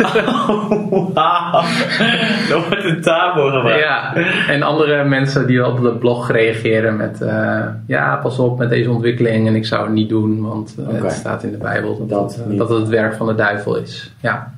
Oké, en wat doet hij? Uh, deze doet niet zoveel. Mijn visitekaartje staat erop. Je kan hem nu het beste vergelijken met de USB-stick. Ja. Dus er staat informatie op. En uh, nou, degene die mij heeft gechipt, Tom, die uh, was later ook in het nieuws omdat hij bijvoorbeeld een OV-chipkaart heeft laten implanteren in zijn hand.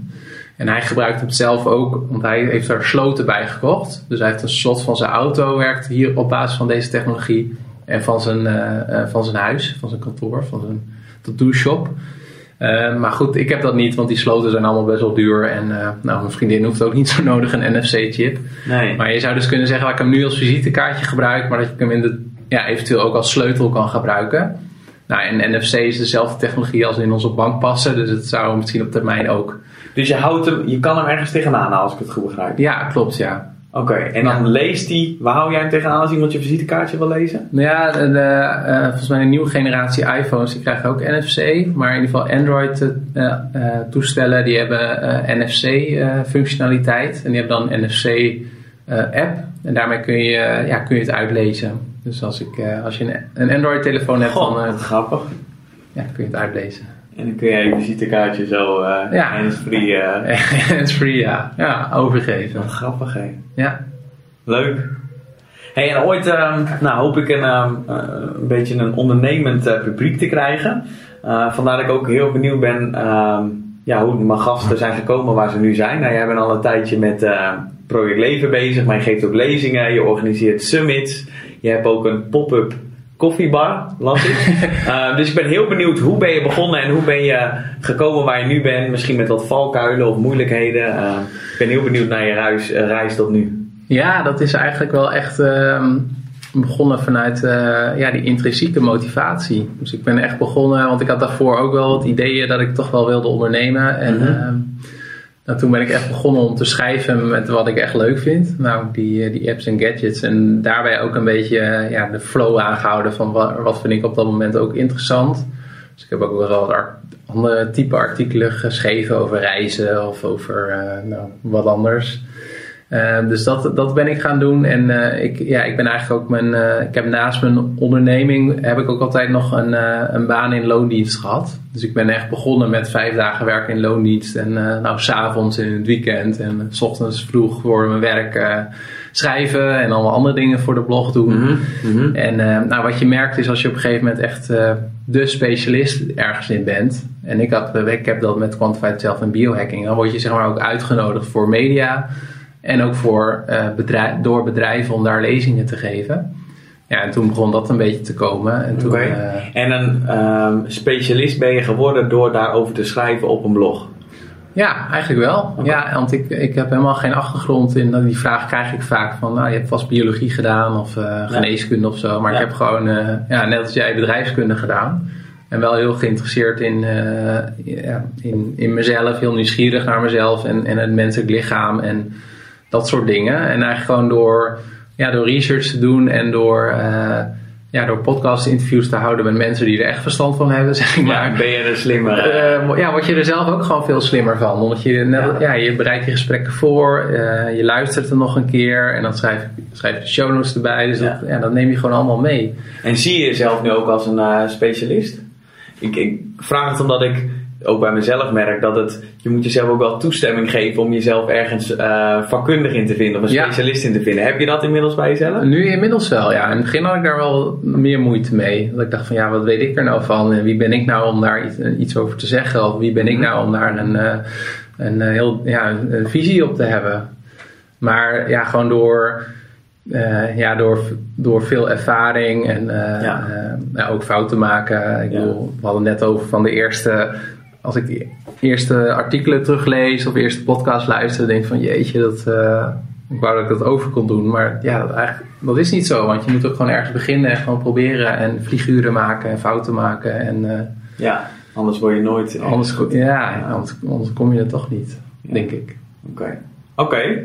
En dus oké, dan ben je ergens een specialist in, toen werd je uitgenodigd. En uh, nu is het zover dat je minder bent gaan werken. Ja. Meer met je... Ik kon het uh, gewoon per stap, uh, per stap uitbreiden. Dus het heeft wel... Kijk, het voordeel is natuurlijk ook als je in één keer stopt dat je nou, in één keer volle aandacht hebt. Maar ik heb het echt afgebouwd van vijf dagen in loondienst naar vier dagen, naar drie dagen. En dan nu de stap om helemaal volledig zeg maar met de blog en zo bezig te gaan. Ja. Zo, dan heb je wel drie dagen meer tijd straks. Dat is wel... Ja, dat is gaaf. Ja, nee, het is wel heel gaaf. Ik heb wel een soort van mix tussen. Uh, ik vind het super gaaf, en, uh, en, uh, maar ook heel erg spannend. Ja. soms ook wel, voelt het wel een beetje angstig. Van, ja, ja gaat het dat wel lukken? Wel. En, ja. Maar ja, het is juist ook die angst is ook wel een belangrijke trigger dat je ja.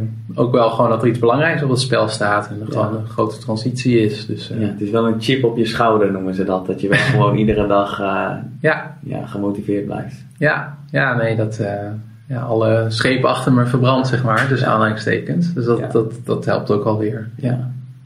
Leuk. Ik zag dat je een boek aan het schrijven was.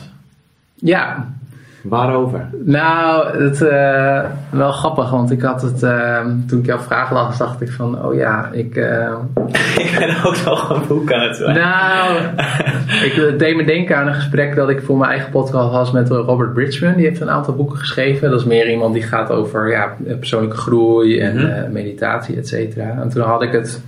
Uh, sowieso het leuke van podcasts is hè, dat je die gasten ook voor en na afloop nog even spreekt. En die zei ook van, uh, ja, je spreekt zoveel uh, mensen in je podcast, daar zou je een boek over moeten schrijven. En toen zat ik zelf ook altijd te denken aan, zeg maar, een beetje Tools of Titans-achtig. Ja. ja. En, uh, maar hij zei gelukkig ook tegen mij van, ja, mijn eerste boek schrijven, daar deed ik echt drie jaar over. En daarna, toen ik een beetje wist hoe dat moest, dan, nou, toen ging het sneller. kon je wel elk jaar een boek schrijven. En ik zit nu ook wel een beetje in die fase van waar we net over hadden van... Uh, ik heb een gesprek gehad bij een uitgever en die zei van nou een heel tof idee en ik vind het super cool wat je doet en, uh, en, uh, en wie je bent. Alleen zeg maar een Tools of Titans boek, dat kan Tim Ferriss ook schrijven omdat hij Tim Ferriss is. En, dus zijn naam maakt dat hij... Ja, dat hij... En, hij, okay. en zij zeggen van nou, je moet zorgen, eerst zorgen dat, dat je een basisboek schrijft. Uh, en nou, de, de lijn waar ik nu op zit is, uh, ik heb dus al wat concepten, maar ik moet nog even opnieuw naar kijken. Dat ik uh, begin volgend jaar, dus in 2018, een boek schrijf wat dan meer gaat over quantified self en biohacking, maar met name ook waar we het in het begin van het gesprek over hadden. Wat is nou de impact daarvan? Van, ja, op, op de maatschappij en ja, ik zit een beetje te zoeken naar, naar titel, maar het, ja, het zal wel gaan over het concept van de maakbare mens. En dan zowel zeg maar, op, op, op individueel niveau als ook op een groter niveau. En uh, nou ja, als ik daar aan denk, dan is het een beetje hetzelfde effect als, als, als, als waar we net over hadden. Dat ik denk van, oeh, super gaaf. Ik wil, voel heel erg de drang om zoiets te schrijven, omdat ik het belangrijk vind. Maar ik denk ook van, ja... Ik zie ook wel wat hobbeltjes. Ik zie nog wel zo wat hobbeltjes. Maar ja, dan moet ik ook gewoon maar beginnen, denk ik. Ja. Ja. ja. Nou, als je hem uitbrengt, ik lees hem. nou, heel goed. Sowieso. Je krijgt een exemplaar. Nou, dat is top. Um, ja, een stukje voeding. Ik, ik, las op je blog dat je um, een vierdaagse fast hebt gedaan. Um, en daar was ik wel nieuwsgierig naar. Ik wil binnenkort wil ik dat ook gaan doen. Maximaal wat ik heb gedaan is 2,5, iets van 53 uur, 54 uur of zo. wat was jouw ervaring daarmee? En een grote reden waarom je het deed is autografie. Kan je dat in het Nederlands zo zeggen? ja, autofagie. Autofagie. Ja. Oké. Okay. Ja. En um, hoe was je ervaring en wat is dat? Nou ja, inderdaad, uh, vast is dat ik echt voor vier. Nou, ik, vorig jaar heb ik vijf dagen niet gegeten en dit jaar heb ik vier dagen niet gegeten. En het concept van autofagie is eigenlijk dat je, uh, nou, dat je lichaam, dat je A, je, je maag- en darmstelsel gewoon echt rust geeft. Oké. Okay. en een ander concept is dat je een. Uh, ja, dat, dat je je lichaam ook een soort van shake-out geeft. En autofagie is eigenlijk een concept dat je nou, heel plat geslagen wordt, dat je je sterke cellen overhoudt. Dus juist omdat, uh, alle, dat je lichaam onder best wel veel stress komt te staan, mm-hmm. omdat het geen voeding meer krijgt, um, ja, worden eigenlijk de, de, ja, de zwakkere cellen die, uh, die worden opgeruimd ten, ten behoeve van de sterkere cellen. Oké. Okay. Ehm, dus er zijn wat, het is, ja, het is nog redelijk experimenteel, maar bijvoorbeeld, ik kwam er ook op door, eh, door de biohackers in Amerika, zoals Tim Ferriss bijvoorbeeld en, Mhm. eh, en Dave Asprey en eh, Dominique D'Agostino aan mijn hoofd. ja, ja. Die, eh, ehm, ja, die daar veel over schrijven en dat het wordt gebruikt bijvoorbeeld ook ro- rondom eh, preventie van, van kanker. Omdat Ja. kankercellen schijnen, eh, ik, ik ben helemaal geen medicus of bioloog, maar die hebben vooral eh, suikers nodig. En op het moment dat je je lichaam echt vijf dagen niet te eten geeft, dan worden er geen suikers gemaakt, ook niet vanuit koolhydraten of andere dingen. Want dan komt je lichaam in ketose. Nou, jij weet daar ook eh, Ja. van alles van. ja. En dan, eh, eh, maar ik merk, om die andere vraag te beantwoorden, ik merkte dat hij na twee dagen of zo, want ik heb het ook gemeten, toen had, rond de tweede dag had ik wel het meest, vond ik het het zwaarst. Want dan maakt je lichaam echt een beetje de transitie van de verbranding op, op eiwitten en koolhydraten en, en vetten die je binnenkrijgt tot echt, nou eigenlijk het eigen lichaamsvet. ja. Toen eh, nou, voelde ik echt een beetje suf. En toen dat geweest was, toen, nou, de dagen, dagen drie en vier had ik, eh, ging eigenlijk hartstikke goed. En had ik ook heel veel focus. De laatste dag toen ik weer naar het einde ging, toen, eh, nou, toen had ik ook wel weer zin in om gewoon weer te eten. ja. Wat heb je gegeten toen, eh, toen het afgelopen Eh, toen heb ik sushi gegeten. Ah, ja. ja, dus ik... All Ja. you can eat waarschijnlijk, of eh, dat niet? Nee, dat viel eigenlijk Ah, oké. wel mee, ja. Ja, dat, dat vragen meer mensen aan mij. Maar nee, ik had wel veel sushi, maar niet extreem of zo. Nee. Je had niet vijf dagen ingehaald. Ik had niet vijf dagen sushi. Heb je nog tips? Want volgens mij kun je spier verliezen en zo, toch? Als je oh, zo lange tijd niet, ehm, ehm, niet eet. Had je, Ja. Slikt hij iets van vitaminepillen of eh, andere soort... ehm, ehm, Nee, eigenlijk uh, ik, ik, wat ik wel deed is goed drinken. Dus, en dan ook met name ook wat zout bij het water af en toe. Omdat je anders het risico loopt dat je ja, te veel elektrolyten verliest. ja. Um, en voor mijn volgende keer dat ik dat ga doen, je schijnt wel bepaalde protocollen te hebben om ook wat sneller in je ketose te komen. Bijvoorbeeld met bepaalde ja, MCT-olie of ja, externe ketonen. Ja. En, uh, en ook van ja, dat je het ook inderdaad goed supplementeert. Maar dat heb ik eigenlijk de vorige keren niet goed gedaan. of maar niet was je gedaan. veel afgevallen? Ja, ik was ongeveer een kilo per dag afgevallen. En toen ik weer een paar dagen daarna, toen waren er weer drie bij. Dus netto ben ik twee kilo afgevallen. Dus okay. ik, maar ik heb, geef wel eens lezingen en dan zeg ik, nou, ik heb de makkelijkste manier om af te vallen. Namelijk... Vier dagen niks eten. Ja, precies, ja. Super crash dieet is dat. ja, het is een super crash dieet. dus je moet een boek over schrijven. Ja, ja, ja. En dan zeggen dat het de beste manier is. Ja, ja, precies, ja. Mooi. Um, ja, hoe ziet jouw voedingspatroon eruit? Wat eet je? Um, je hebt ketose gedaan, dus ketogeen dieet, dus alleen maar vetten. Ja. Paleo heb je een tijdje geprobeerd. En ja. je, zei, je zei aan het begin van, nou, ik, ja, ik weet niet echt wat waar is. En ik kom er overal wel een beetje van terug. Hoe, uh, hoe ziet het er nu uit? Nou, ik, uh, um, nu ziet het er, ja, goh, hoe zal, zal ik het omschrijven? Ik, um, nu wel hang ik ja, semi-paleo denk ik aan. Dus ik eet wel, ik eet, probeer zoveel mogelijk groente en fruit te eten. Ik probeer ook elke dag wel een smoothie te drinken. Uh, noten, uh, genoeg fruit. Ik denk twee keer, twee, drie keer per week nog wel vlees of vis. Dus ik ben ook niet helemaal veganistisch of vegetarisch. Zeker omdat kon ik wel uh, eieren ook wel regelmatig eten. En, eh, maar ook wel af en toe graanproducten. Ik ben echt een heel erg groot liefhebber van, uh, van pasta. Dat vind ik gewoon heel lekker. En dat eet ik gewoon, graag. eet ik ook ja. gewoon graag. Maar ik vind, wel in, ik vind um, ook de toekomst van voeding wel interessant. Want ik wel denk, daar hadden we het ook in het voorgesprek over, dat we wel steeds meer naar gepersonaliseerde diëten gaan. Ja. Dus ik heb bijvoorbeeld wel mijn DNA laten analyseren. En uh, nou, ik moet er nog even nog, nog wel een keer wat beter induiken. Maar uh, er komen wel wat dingen uit van, nou, je hebt een gen waarmee ik zeg maar snel cafeïne verbrand en dat ik lactose tolerant ben. En ik verwacht wel dat we in de toekomst wel meer naar een model gaan. Dat je ja. nou, je DNA met je bloedwaardes en dat soort dingen. En dat je meer naar individuele diëten gaat. Ja, dat is de toekomst. Dat kan, dat kan eigenlijk niet anders. Dat, nee. Dat, dat, uh, ja. Oké, okay. dus je hebt overal wel een beetje van. Het is ja, gewoon, en uh, nog, misschien nog wel een leuk voorbeeld nog om te noemen is dat ik ook een maand lang op poedershakes heb geleefd. Misschien ken je dat wel. Van die, uh, in, in Amerika heet het Joyland. Uh, nee. Soyland. In Nederland heb je bijvoorbeeld Jimmy Joy en Quail. En, uh, ja. En nou, dat gebruik ik ook nog steeds. Zeg maar, dan heb je poeder, doe je water bij. En dat, dat staat dan gelijk aan één maaltijd. En nou, zeker als ik druk ben, dan is dat ideaal. Want dan drink je zo'n shake en dan heb je gewoon gegeten. Oké. Zo voelt dat ook. Dit verzamelen. Nou ja, een goede vraag. Want ik zelf denk ook wel eens van, nou, wat, eh, ook als ik soep eet of zo, denk ik van, nou, daar word ik toch helemaal niet vol van. Maar hetzelfde voor zo'n shake. Maar dat, Ja, dus. ja, dat werkt goed. Ja, Cool. ja. HRV, meet je dat? ja dat meet ik, ja. Zou je heel kort uit kunnen leggen ehm, wat het is en ehm, hoe je het gebruikt? Ik doe het namelijk zelf ook en ehm, ik moet eerlijk zijn dat ik er weinig mee doe. Dus ik ben heel benieuwd hoe jij het dagelijks toepast. Ja, ik gebruik het meer als een lange termijn trend. Een HRV staat voor hartritme variabiliteit. En het gaat eigenlijk om het concept ehm, dat je, eh, je hartslag die klopt niet met een gelijke interval. Dus er zit altijd een kleine variatie eigenlijk in je hartslag. En het concept is van hoe groter die variatie, hoe meer ontspannen en hoe, eigenlijk, hoe meer ontspannen je bent en hoe, eigenlijk hoe gezonder je bent. En dat heeft ermee te maken dat je, eh, dat gaat dan via ehm, de sinusknoop uit mijn hoofd, dat je hart zeg maar, reageert op de input, externe inputs. Dus dat kan eh, de temperatuur of de adem zijn, et cetera. Dus je wil gewoon dat het systeem goed gekalibreerd is. Ja.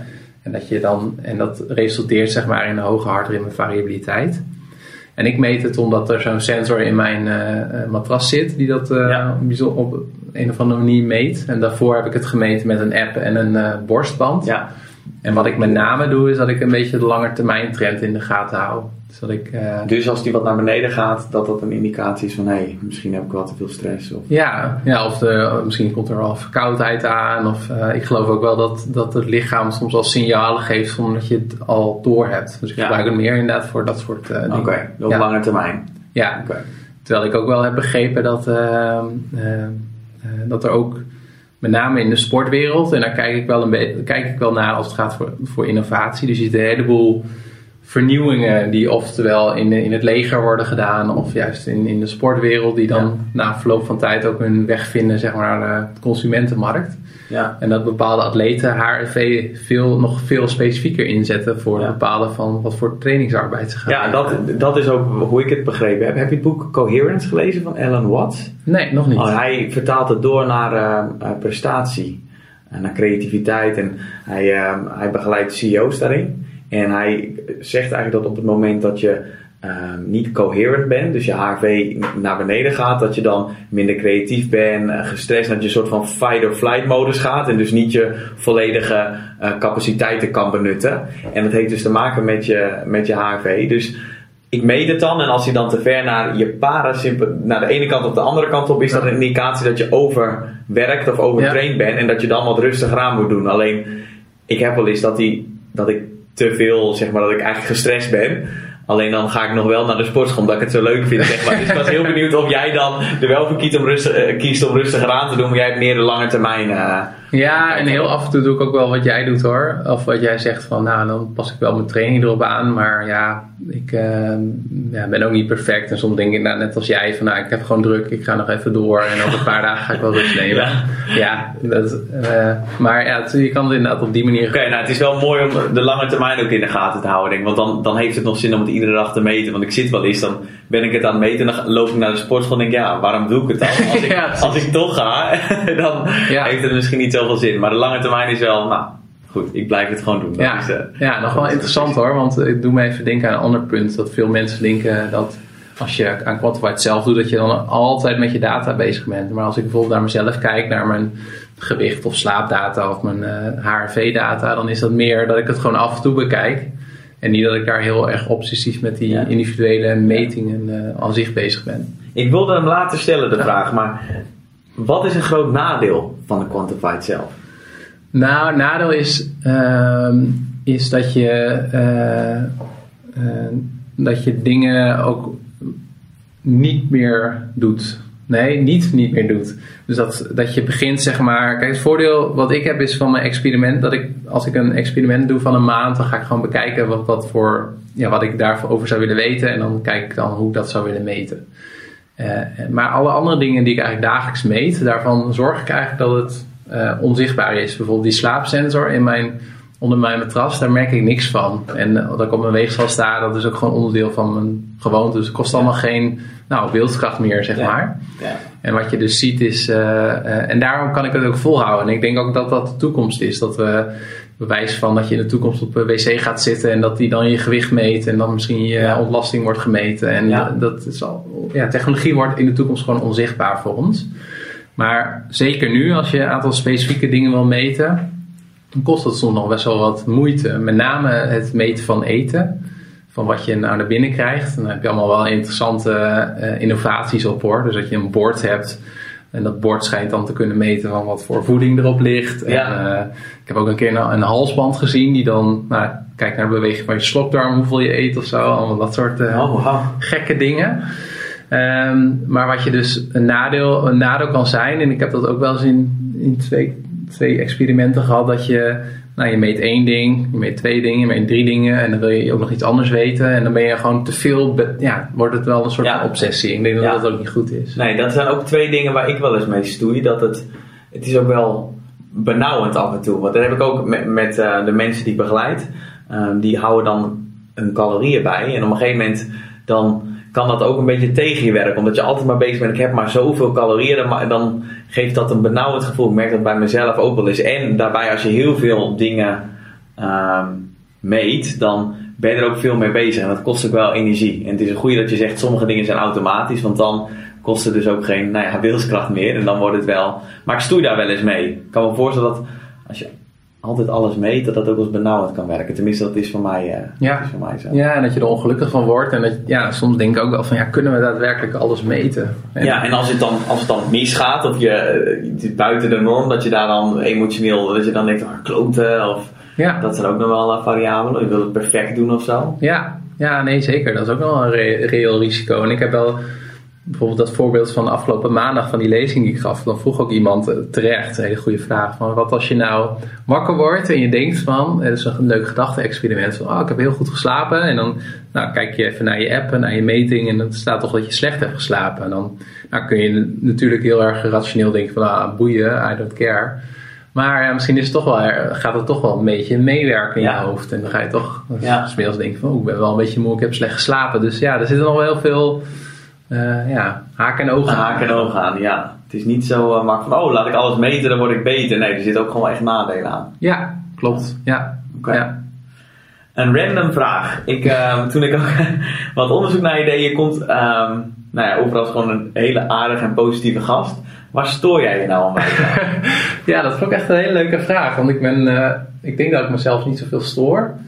Ik ben zelf redelijk, eh, nou ja, toen ik erover nadacht, dacht ik van, eh, waar ik me wel aan stoor is eh, mens, ik, mensen die heel dominant kunnen zijn. En die heel erg overtuigd kunnen zijn van hun eigen mening. Mhm. En dat is omdat ik zelf, van mezelf vind tenminste. Ik ben een beetje introvert en eh, eh, ja, ik, ik weet eigenlijk ook niet alles, tenminste, denk ik. Dat claim je ook niet. Dus daar, en dat claim ik Nee. niet. En ik ja, kan me dan wel aan storen als andere mensen dat, dat dan wel doen. Of mensen die zichzelf heel erg serieus nemen. Al moet ik zeggen dat ik van de week wel een e-mail kreeg van iemand die zei van... Gast, je neemt jezelf veel te serieus. En ik merkte dat ik dat echt wel met me deed. Dat ik denk van nou, ik vind normaal gesproken van mezelf niet dat ik me serieus neem. En ik irriteer me aan mensen die dat wel doen. Dus eh, Krijg je dan een mail van iemand en die zegt: Hey Peter, je neemt jezelf veel te serieus. Ja. Goed. ja, Niks. ja, en dat doet dat toch wel wat met me. Dus dat is wel... Waarom doen mensen dat?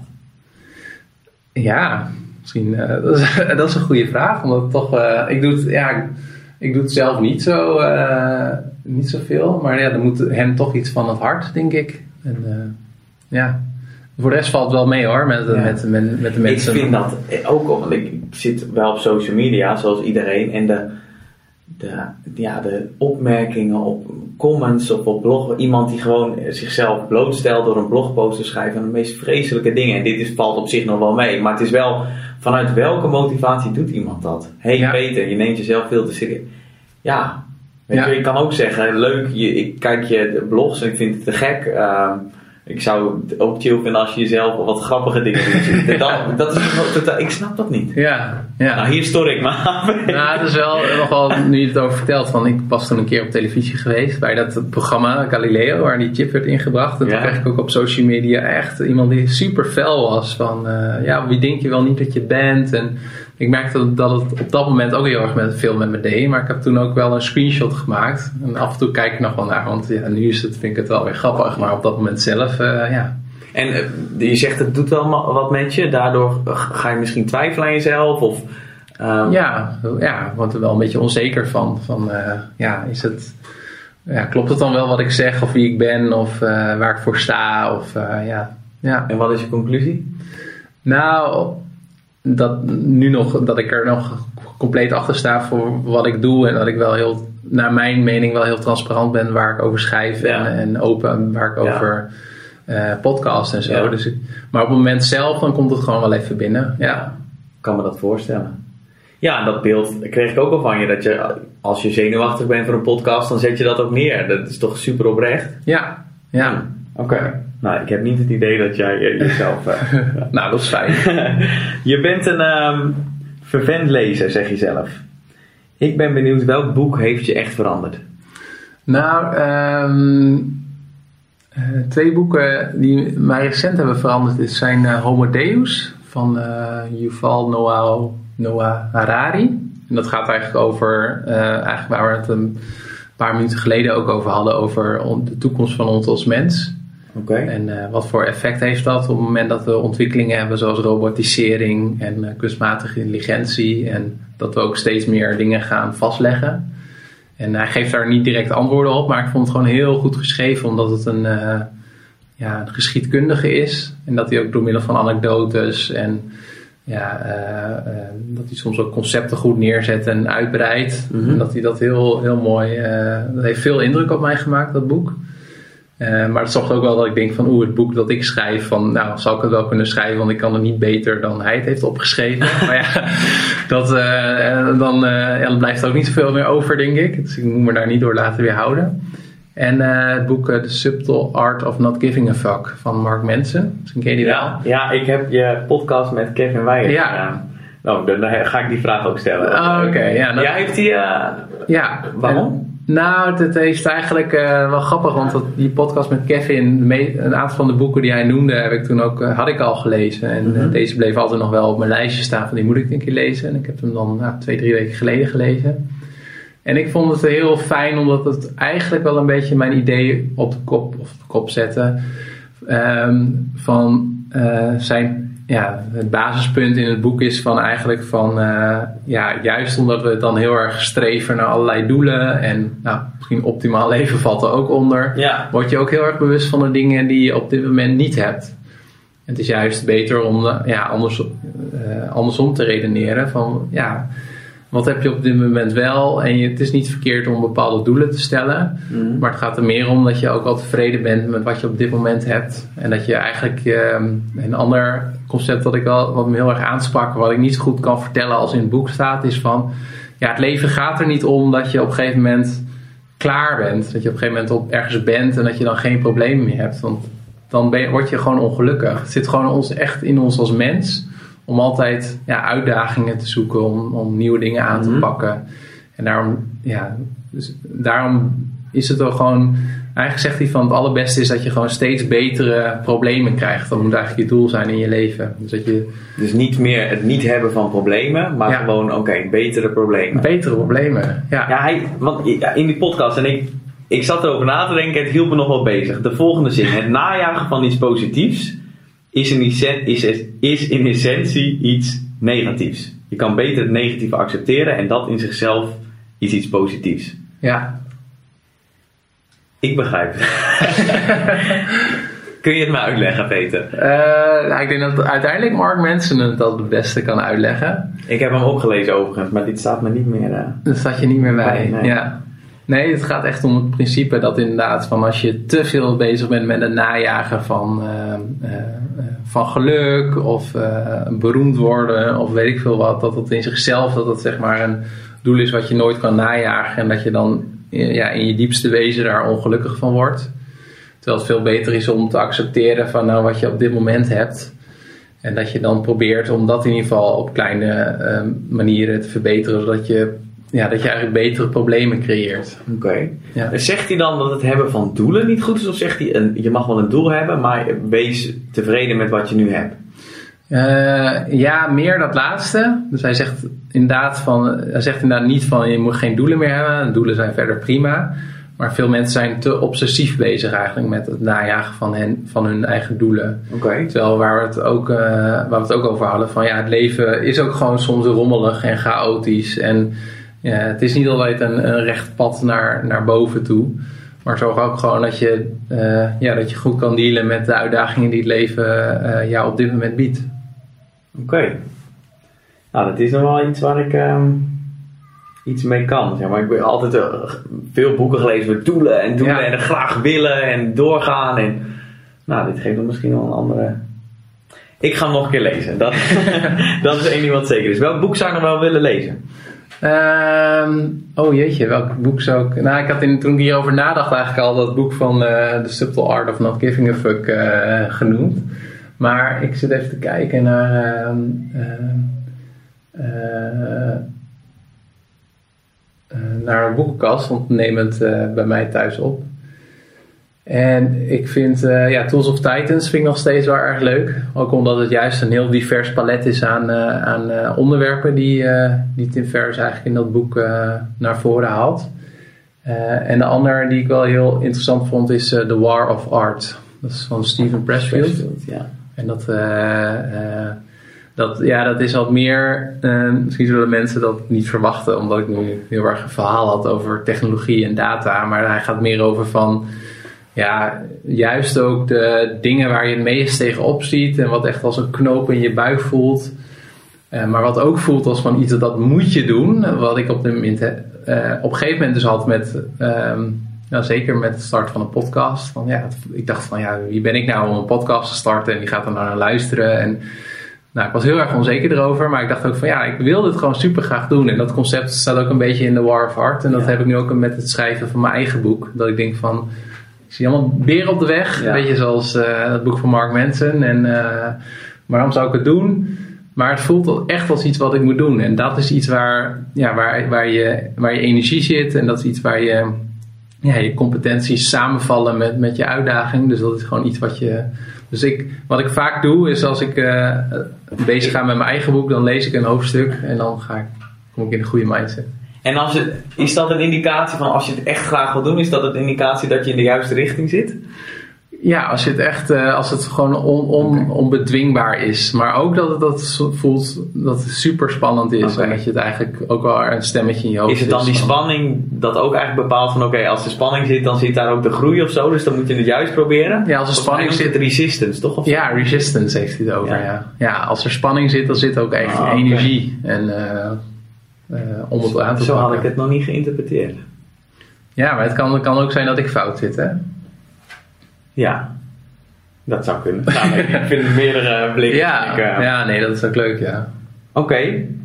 Ehm, ik heb ooit in je mails gelezen dat een van je ambities is om een grote show te hebben. Toen ik het las, dacht ik, nou, dat, dat, dat wil ik ook weten. Dus die eh, ambitie hebben we zelf.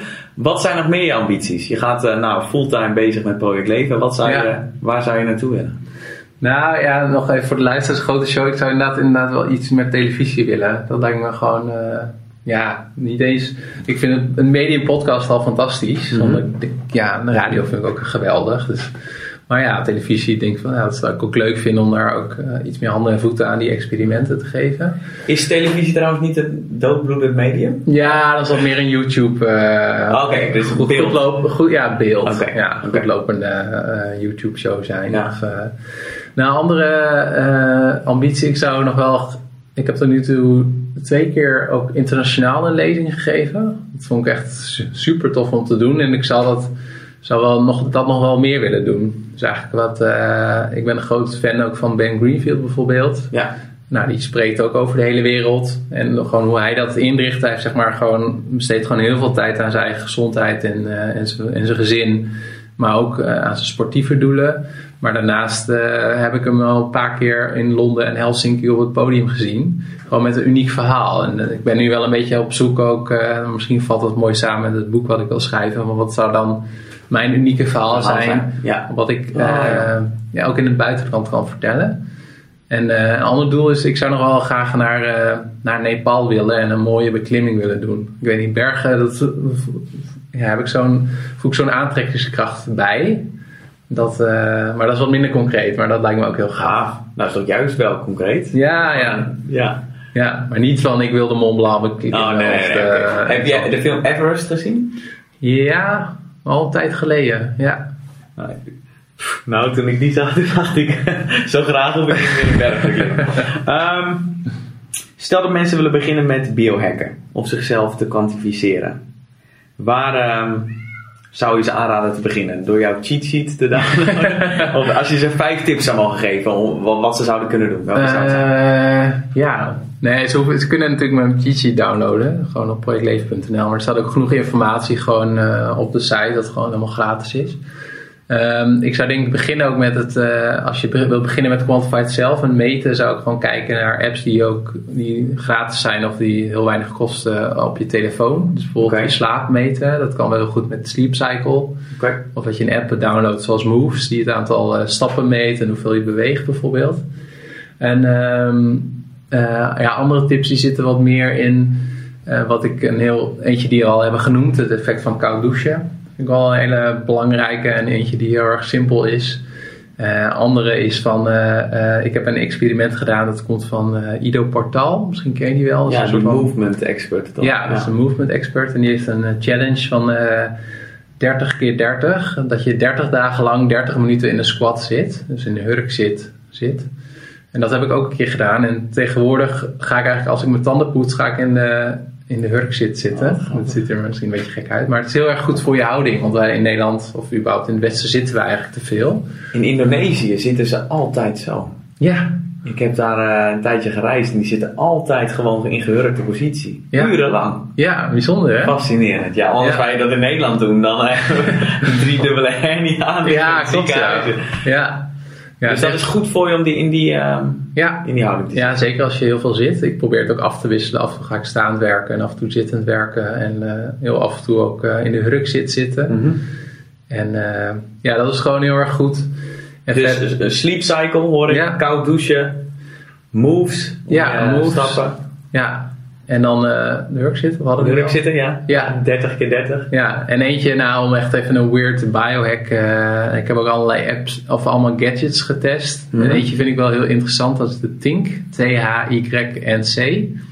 En uh, nou, die is wel 300 euro of zo. Dus het is ook niet heel goedkoop. Alleen dat is een ding dat zet je op je slaap bij je hoofd. En die ja, die zet eigenlijk een soort van zwakstroom op je hersenen. En daarmee kun je actief je hersenen in twee posities zetten. Of in de energiemodus of in de ontspannenheidsmodus. Dus ik heb ook een andere wearable uh, gebruikt. Dat is de Muse Headband. Die krijgt naar je hersengolven en die geeft je feedback als je mediteert. Maar dan moet je eigenlijk nog steeds het werk zelf doen, hè, mediteren. Mm -hmm. En, uh, nou ja, ik weet niet of jij mediteert, maar dat is best wel een, uh, in, inspannend. Ja. ja. En nou, je, gaat, je ziet dus, als we het hebben over biohacking, dat er al gadgets zijn die eigenlijk dat soort moeite ook uh, uit ons, uh, oh. van ons verlossen. En ja, dat vind ik ook fascinerend. Dus als je echt even diehard wilt biohacking, en, dan zou ik bijvoorbeeld kijken naar een Tink. Ja. ja. Oké. Okay. heel kort, hoe belangrijk is mediteren voor jou? Ja, heel belangrijk. ja. ja.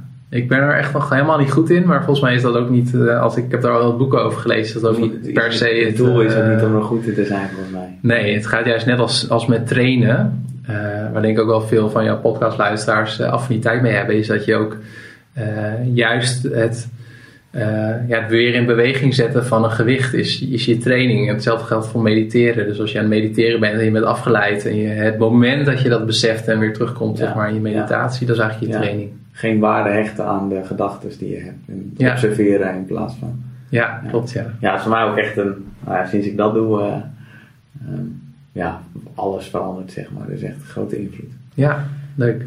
Waar um, kunnen mensen, voordat ik de laatste vraag stel, waar kunnen mensen je online vinden? Uh, in ieder geval projectleven.nl. En op iTunes kunnen ze ook de Project Leven Show uh, vinden. En een aantal van die aantal gasten genoemd kunnen ze verder naar luisteren. Ja. En op YouTube ehm, heb ik verder nog niet zo heel veel abonnees. En op Facebook en, en Instagram. Allemaal ja. Project Leven. Ja, eigenlijk ja, op Twitter heet ik WP Joosten, maar ik weet niet hoe groot Twitter nog is. Maar als je daar kun je me vinden onder WP Joosten. En voor de rest is het Project Leven. Ja. Leuk. Oké. Ik zal het ook in de show notes zetten. Stel, of stel, als jij er over heel veel jaren niet meer bent. Nou, misschien is dat 100 jaar, misschien is dat wel 1000 jaar, dat weten we niet. Um, wat wil je dat mensen over je zouden zeggen? Waar zou je voor herinnerd willen worden? Um, ik denk dat het mij wel tof lijkt als mensen zeggen van... Oh, cool, die Peter deed toen al dingen die voor ons nu heel normaal zijn. En die heeft ons eigenlijk wel geholpen om daar toen al even over na te denken wat de impact daarvan zou kunnen zijn. En dat dat wel, ja. Dat, en daarnaast was hij gewoon een heel tof persoon. En, uh, Daarna was hij ook gewoon een goede vriend en uh, et cetera. Dus uh, ja. Gaaf. Mooi einde. Dankjewel voor dit interview. Ja, jij bedankt. Ik vond het erg leuk. Goede vragen stel je. Dus, Dankjewel. Volgens mij gaat dit keer wel podcast wel wat worden. Nou, dat is goed om te horen. Thanks. ja, bedankt. Cool. Dat was hem. 1 minuut of 1 uur 9. Leuk. Bedankt voor het luisteren naar de Project Leven Show. Vergeet je niet te abonneren op deze podcast. Wat ik leuk vind is als je een review of beoordeling achterlaat op iTunes. Ga naar projectleven.nl om op de hoogte te blijven van de podcast, de persoonlijke experimenten, vlogs en video's die ik maak en de meetups die ik organiseer. Je kan je daar ook abonneren op mijn nieuwsbrief en een gratis cheat sheet downloaden. Ga naar peterjoosten.net als je meer wil weten over mijn advieswerk, lezingen, workshops en presentaties die ik geef. Ga naar patreon.com slash projectleven om te laten zien dat je een supporter bent van de Project Leven Show.